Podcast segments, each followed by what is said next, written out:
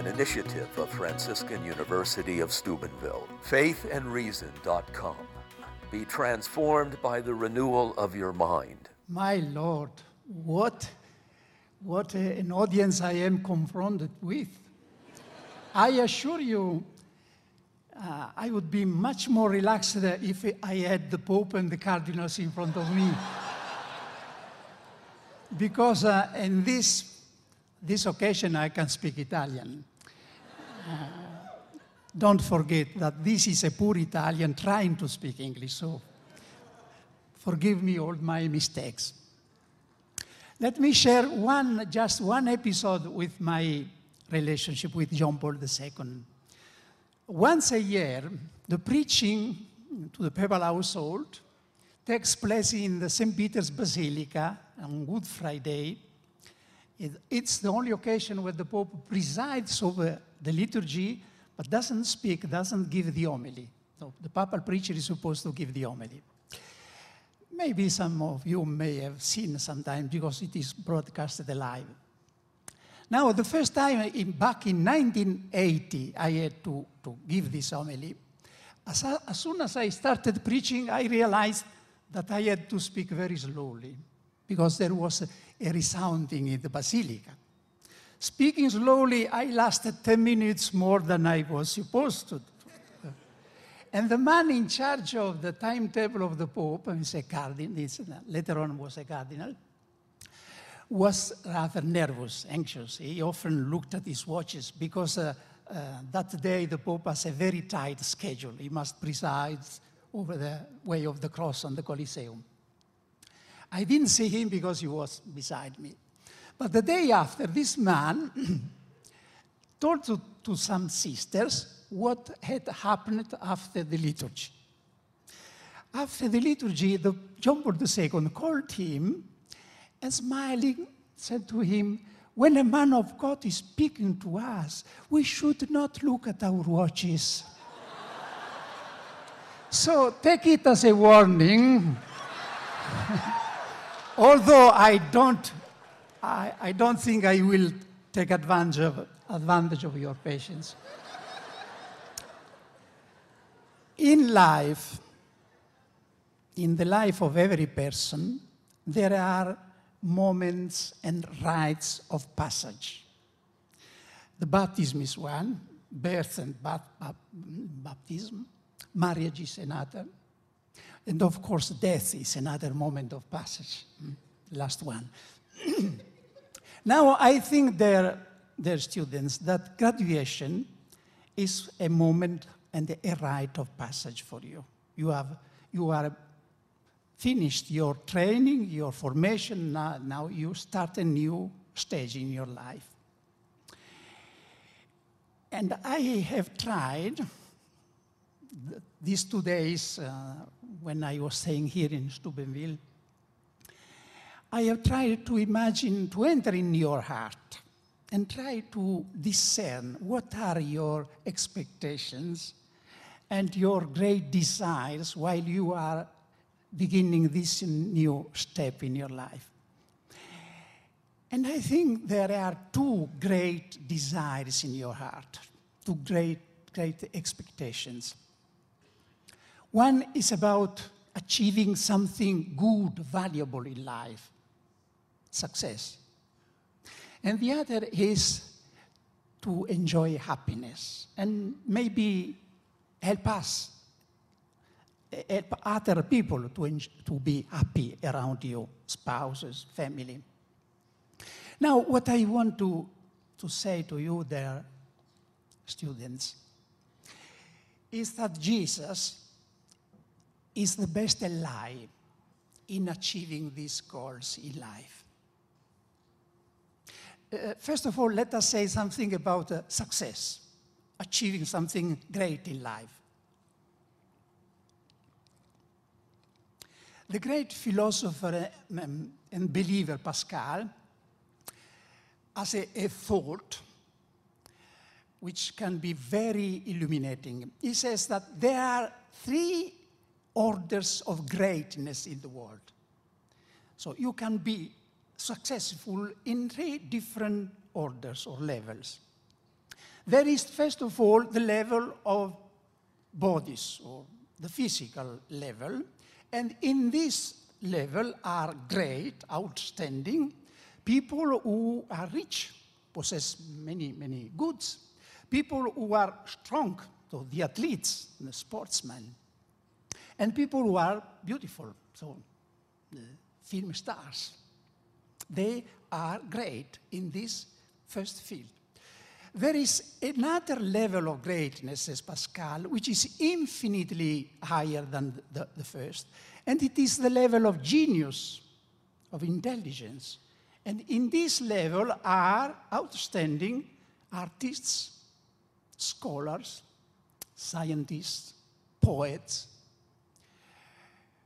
And usually men stop at this stage. These are the only two possibilities of fame and greatness that they know. Pascal says there is a third level, which is more higher than the second. Then the second is higher in relation to the first. And it is the order of holiness. Holiness. In this order, Jesus is the summit, then the Blessed Virgin, the saints. Why is this third level unknown to the world, the most important one? First of all, because it lasts forever. It's not a greatness which ends with this life. But moreover, there's another reason, because only in this order you can fulfill your destiny, your vocation. Only in this order you can achieve self-fulfillment. To understand what I mean, it is enough to follow me for a very short reasoning. According to philosophers, human beings are nature, which means they are what they are determined to be by their birth. Therefore, we are defined rational animals. According to the Bible, human beings are not so much nature as vocation, which means they are not so much what they are determined to be by their birth, as what they are destined to become by the exercise of the free will in the obedience to the Word of God. Which means that our vocation is to be in the image and likeness of God. This is our destiny, our vocation, what we are supposed to be. So the contrary of holiness is not sin. It's failure, because this is the goal God has stated for every human being. Unless we reach this goal, we are failed. But even practically, we can see that holiness is the only universal greatness. The saints have changed not just history. They have made history, but they have also changed the geography. If you look at how many cities are named after the saints, in America, you have San Francisco, San Antonio, and so many others. Once I happened to be in California in a seaside resort called Capestrano. Maybe some of you will go there. Now, this is a very, very fashionable seaside resort in California, so they took me to see this place. Now, Capestrano is the name of a very tiny village in Abruzzi, in Italy, which nobody knows in Italy. But because this village produced the saint, San Giovanni da Capestrano, this village has become, given a name of very beautiful seaside resort. Yes, look closer to us. John Paul II. John Paul II has achieved great goals in life. great, immense goals. But his highest greatness is holiness. Holiness is praised, and he will now the only greatness which still endures for him is his holiness. And I can assure you that he was really a holy man. Staying close to him, I could see him before and after every talk. And he seemed always to be in dialogue with an invisible interlocutor. And he was so patient, so humble. I speak quite willingly of my job as papal preacher, because it tells more of the Pope than of the preacher. Imagine the humility of a Pope coming to listen to the sermon of a very simple priest of the Catholic Church. And he never missed a sermon. Once he missed two sermons because he was traveling around Central America, and when he came back the next time, he went straight to me, apologizing for having missed two sermons. So sometimes I say to my brothers around the world, did you ever go to your parish priest, apologizing for having missed the homily of the last Sunday? The Pope does.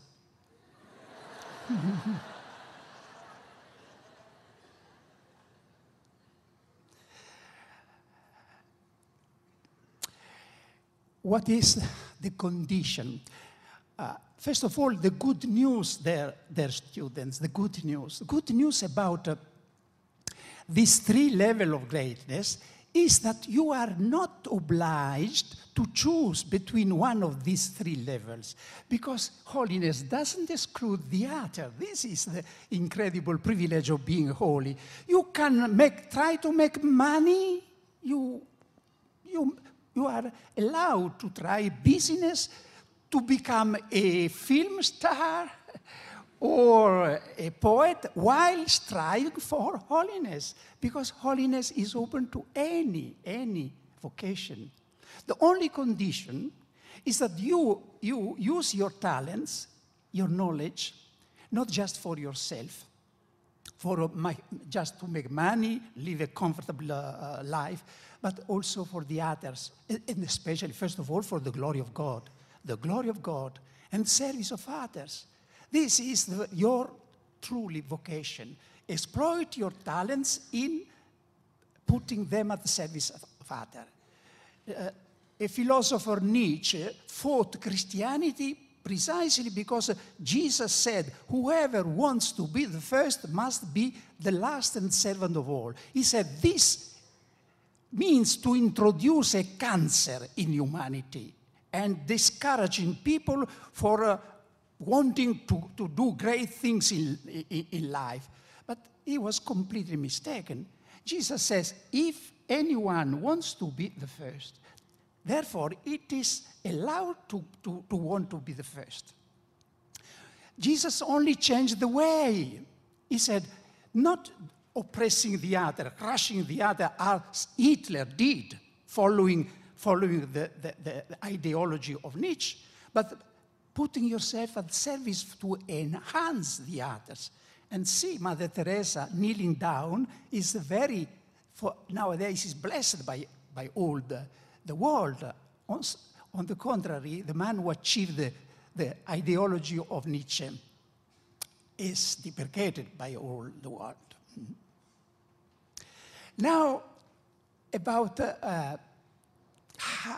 what does it mean to be holy? What does it mean? This is a universal call, not just for your student, but also for me and for all. We are called to.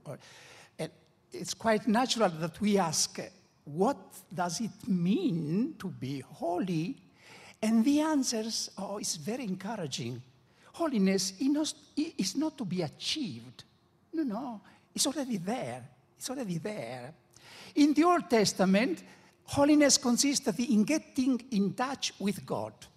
In the New Testament, holiness means to get in touch with Jesus, because Jesus is the holiness of God made flesh. So we are called to Take advantage of the holiness of Jesus. The sacrament, the word of God, are means by which we can appropriate the holiness of Jesus. This is what I call the bold stroke in life, and I should like all the people present in this hall to make this bold stroke before dying, because Christianity is about that. Every other religion starts telling people what they must do. Duties, either intellectual speculations or ascetic works. Christianity doesn't start telling people what they must do. It starts telling people what God has done for them in Christ. So Christianity is religion of grace, or of amazing grace. Yes, there are duties, there are commandments, but the order of commandments in Christianity is the second one, not the first one. Higher than the level of commandments, the Ten Commandments, the precepts of the Gospel, canon law, and monastic rules. Before the order of the commandments, there is the order of gift,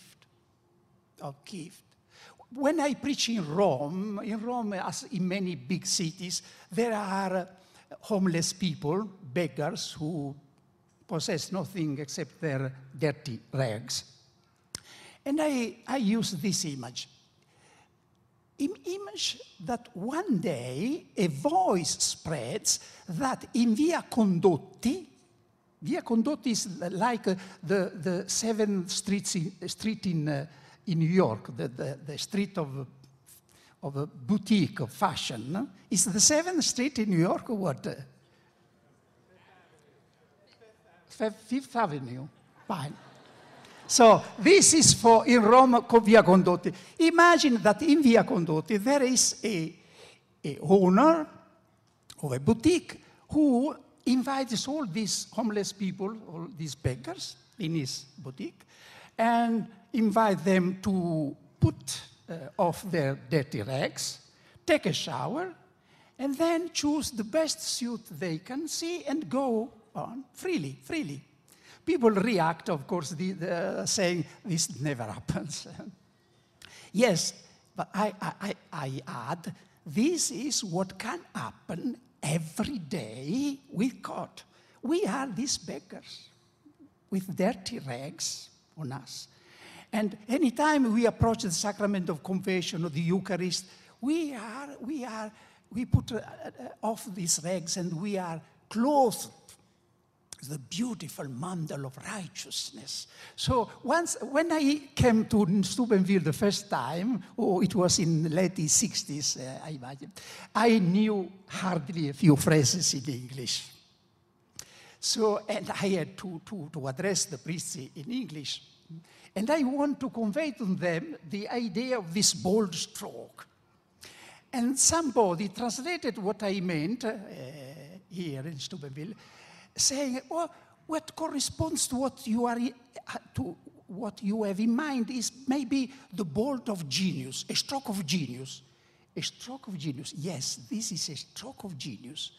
And don't allow you to end your life without having done this stroke of genius in your life. Let me say something much shorter about happiness, because for young people, this is a crucial issue. And unless our faith gives you reason, gives you hope to enjoy happiness, you will find faith unable to face the challenges of the world around you. Before going on, can you understand my Puri English? Ah, fine.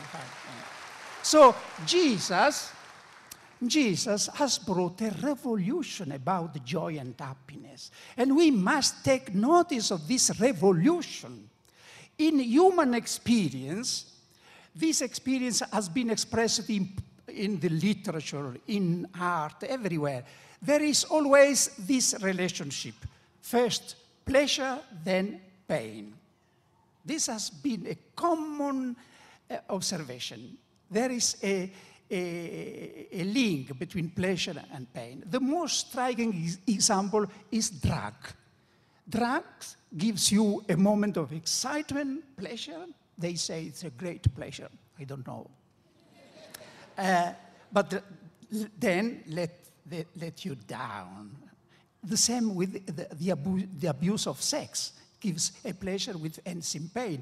Two years ago, I was in Spain, in Madrid, and there was a show going on. The title of this show was The Tears of Eros. You know what Eros is, eh? And the show was about paintings, statues, which expressed this link between Eros and Thanatos, which means between erotic love and death. Now, Jesus has reversed this order, and instead of a pleasure which leads to pain, he proposes a pain which leads to joy, happiness, and an happiness which lasts forever. So the last word is, in Jesus' mind, is happiness. And we can see in the Paschal Mystery, we have just celebrated this order. First, Good Friday, death, then resurrection. Then there is joy. Even though in the way we calculate the time reflects this biblical order. In our normal reckoning of time, a unit is composed by day and the night. The day and night. According to the Bible, it's the contrary. The unit is night and day. You remember this beginning of the Bible, and it was evening, it was day, first day. It was evening, it was day. What does this mean? Even the liturgy, you know, for the liturgy, the day starts with the vesper, the evening before. What does this mean? It means that a life without God, without faith, concretely without Jesus, is a day which ends in night. And a life with Jesus is a night which ends in day, and a day without sunset. You may know that a few years ago in London, there was an atheistic campaign led by Richard Dawkins, who produced a slogan which was put on the buses of London and in other European cities. And the slogan went like this: God probably doesn't exist. So stop worrying and enjoy life. Now, the most dangerous element in this slogan is not the premise, God doesn't exist, because this is an opinion.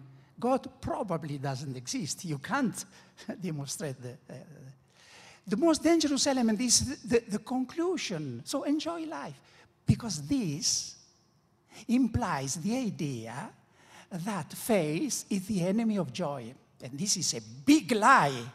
You young people, you must show that this is a lie, that with Jesus there is plenty of joy. Only with Jesus there is real joy in life. So you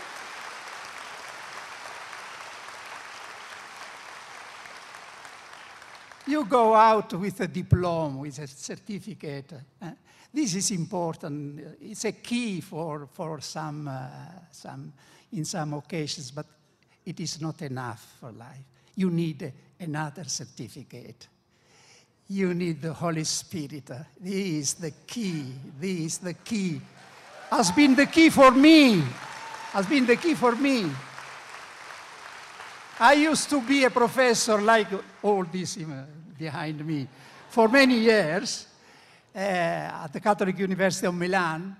Then, when the Holy Spirit touched me in a special way, I renounced, not because I despise teaching position. This is a blessing. It's a way, it's a blessing, has been a blessing for me.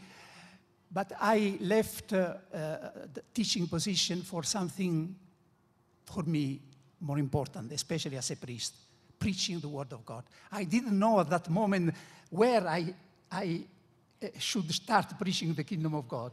I learned that it was Vatican, the Pope. And this is what I still am doing after 32 years. And if you allow me, the first time I meet Benedict XVI, I will convey to him your greetings, embracing him on behalf of all the people of Steubenville. Thank you. An initiative of Franciscan University of Steubenville, faithandreason.com. Be transformed by the renewal of your mind.